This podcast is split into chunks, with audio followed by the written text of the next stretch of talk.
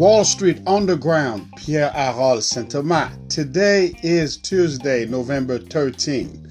The US stock market is extremely volatile.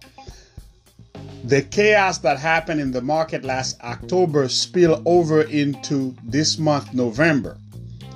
The financial media coming up with excuses as to why the situation has gotten worse.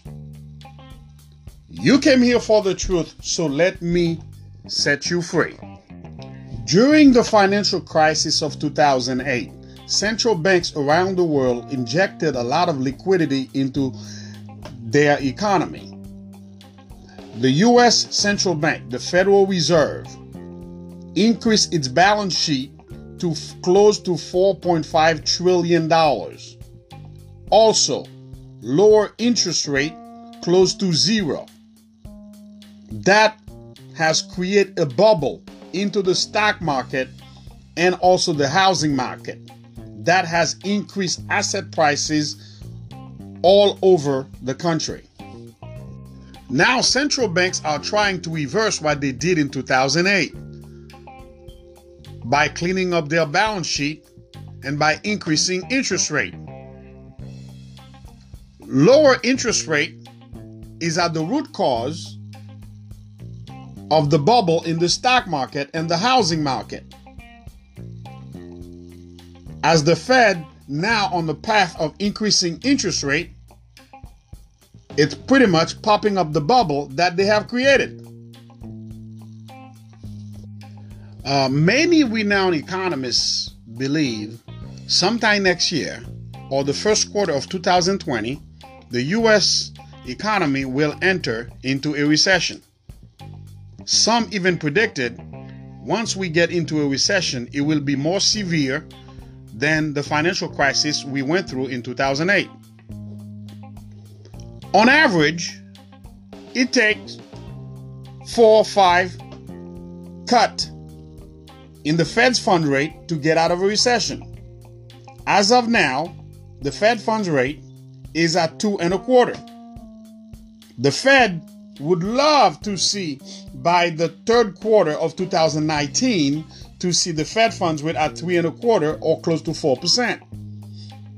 In case the recession that is predicted happen, they can lower interest rate so that will stimulate the economy.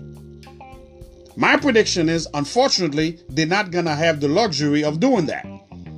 I strongly believe by the second quarter of 2019, it will become quite obvious that we are in a recession.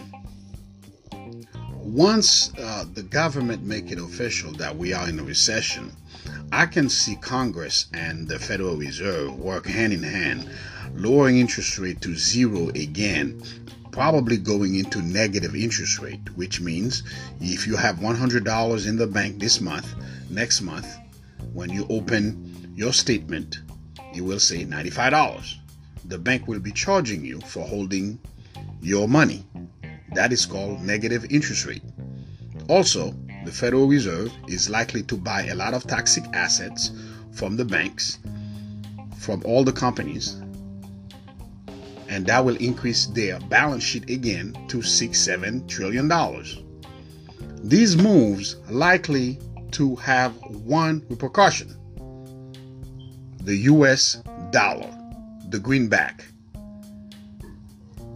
If the tools the Federal Reserve planning on using to fight the next recession, if they follow through with it, the US dollar will no longer be the world reserve currency. So, my friends, you have been warned the US dollar will be the sacrificial lamb to save the economy the next recession. We will be moving from this system to a complete other ways, other means of doing business. The US dollar will no longer be the world reserve currency. Well, you came here for the truth. I was glad to set you free. Until then, my friend, take care and be well. Alissa,